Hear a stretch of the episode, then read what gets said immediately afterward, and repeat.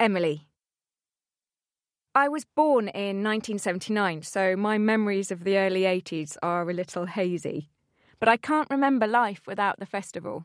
It's always been a part of my existence. If you'd met me as a five or six year old and asked what I thought of the festival, I think I would have said I was a bit apprehensive about the whole thing. There was a different energy to the event in those days. It had a very unpredictable nature.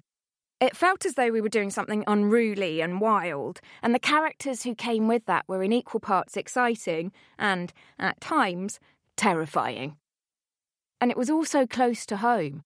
The Festival Medical Centre was literally in our house and was teeming. Back then, there was a whole culture around getting in without paying full price. It was quite loose and fun, There'd be touts outside offering deals to get you inside the fence, which was much easier to breach than the one we have now. People were quite elaborate with their ways of getting in.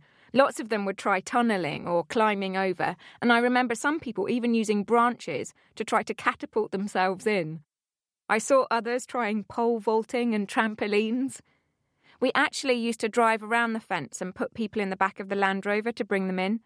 This all worked as a bit of a Robin Hood policy, as long as enough people bought tickets, we were happy to help people who couldn't afford it get in. Because pretty much anyone could get in. It was a real melting pot, and that did mean there were more drug dealers on site. I remember seeing people in lots of different states. In the end, it was a good life lesson, and it definitely put me off drugs. My parents never touched them either. I don't have a problem with people enjoying themselves any way they want. But I think the natural high you get from this event is more powerful than any substance. The moment you see the site emerge over the horizon as you get close, it just gives you a massive rush. I'd spend the festival being carried around on my dad's shoulders or on my mum's hip. I remember that Van Morrison played a lot in the 80s, and we would always go and pick him up from Castle Cary train station. And then there'd be a long discussion in the car about what he'd play. During the 1985 festival, when I was still only five, I was up at the farmhouse practicing my violin with my friend Joe.